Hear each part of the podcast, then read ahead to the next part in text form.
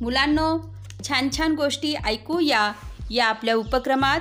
मी उषा गाडे जिल्हा परिषद प्राथमिक शाळा येणेगूर. आपल्यासाठी आज घेऊन आले आहे गोष्ट चौतीसावी मूळ स्वभाव. कारलं साखरेत घोळलं म्हणून ते काही गोड होत नाही. खरंच ना? तसंच आपल्या स्वभावाचंही असतं. मूळ स्वभाव हा काही केल्या जात नाही. त्याची ही गोष्ट.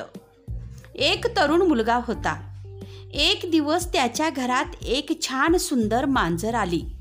ती मांजर त्या मुलाला खूप आवडली. तो त्या मांजरीवर खूप प्रेम करी.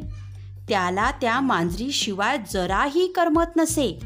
एक दिवस त्याच्या मनात एक विचार आला की ह्या मांजरीऐवजी ती एक सुंदर मुलगी असती तर. तर मी तिच्याशी लग्न केलं असतं.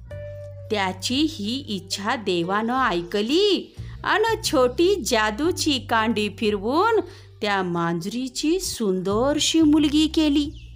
त्या मुलीचे त्या मुलाबरोबर लग्न झाले. एक दिवस ती दोघं जेवायला बसली आणि त्या तरुणीनं उंदराचा आवाज ऐकला. तिनं उंदीर समोर पाहिला आणि तिनं जेवणाचं ताट भिरकावून दिलं उंदरावर झडप घालून त्याला मारलं आणि पटकन खाऊन टाकलं.